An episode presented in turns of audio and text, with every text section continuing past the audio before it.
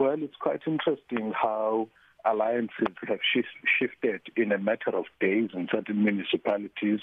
There's been vindictive voting in some instances, and in other instances, there's been strategic voting where, despite not having a coalition, parties vote pursuant to a better relationship with the party that was voted for.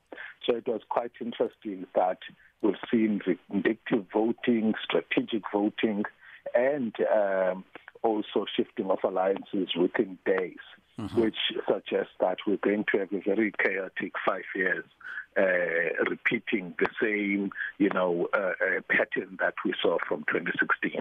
Now, the DA's Dr. Mpho Phalatse is the new mayor in the city of Johannesburg. And in Ekurhuleni, the DA's Tanya Campbell was also elected. Uh, you mentioned vindictive voting, but your reaction to those developments there? Yeah, it's quite interesting. So I think for me, it's quite the EFF's vote uh, is quite interesting, and it's it's it's as much about vindictiveness as it is strategic, in the sense that they did pursue a relationship with the ANC. Which, when it failed, they made it clear that they're going to go back to their default position in 2016 when uh, they didn't uh, want to actually have uh, the DA, uh, the ANC win. It was strategic in the sense that there isn't a formal relationship with the DA, and in fact, uh, Helen Zille is on record as having said they didn't need to go to an election that would have depended on the EFF uh, to show how anxious they were about the potential, you know, or chaotic nature of that relationship. So Despite that, the EFF are strategic in voting. Um, there are some suggestions that they're setting them up for failure, but I'm also of the view that they're saying, look, to the extent that we are committed to removing the ANC and we are angry against them, we will vote with you as the lesser devil, as it were. Mm-hmm. Will there be consequences for the ANC leadership for losing some major metros in overnight elections, you think? I doubt there will be. I mean, 2016, the party lost huge uh, metros in terms of internal party politics. I doubt that the consequence was significant, at least not immediately following the electoral outcome.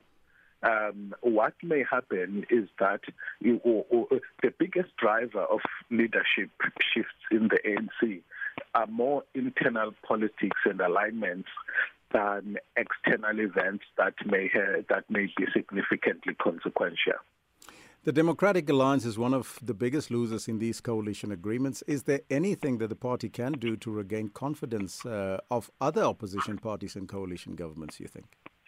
Look, the, both ANC and the DA are in an interesting strategic position.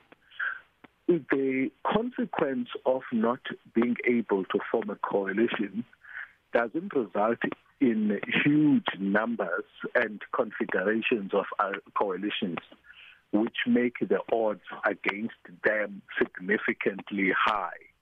Um, so, as such, then, what you see is their relative comfort with uh, being on the losing side. I mean, both the ANC and the DA were saying, we had this message that we're prepared to sit in opposition benches. And if you listen to some of their speakers, when it was announced that they had lost, they were disappointed but fairly okay because they understood that the chances of securing victory were as high as the chances of actually not being able to form a coalition. And in fact, to try and manage their expectations of smaller parties that were bargaining, they drove the message that, look, we are prepared to sit in opposition benches or even have a rerun of the election.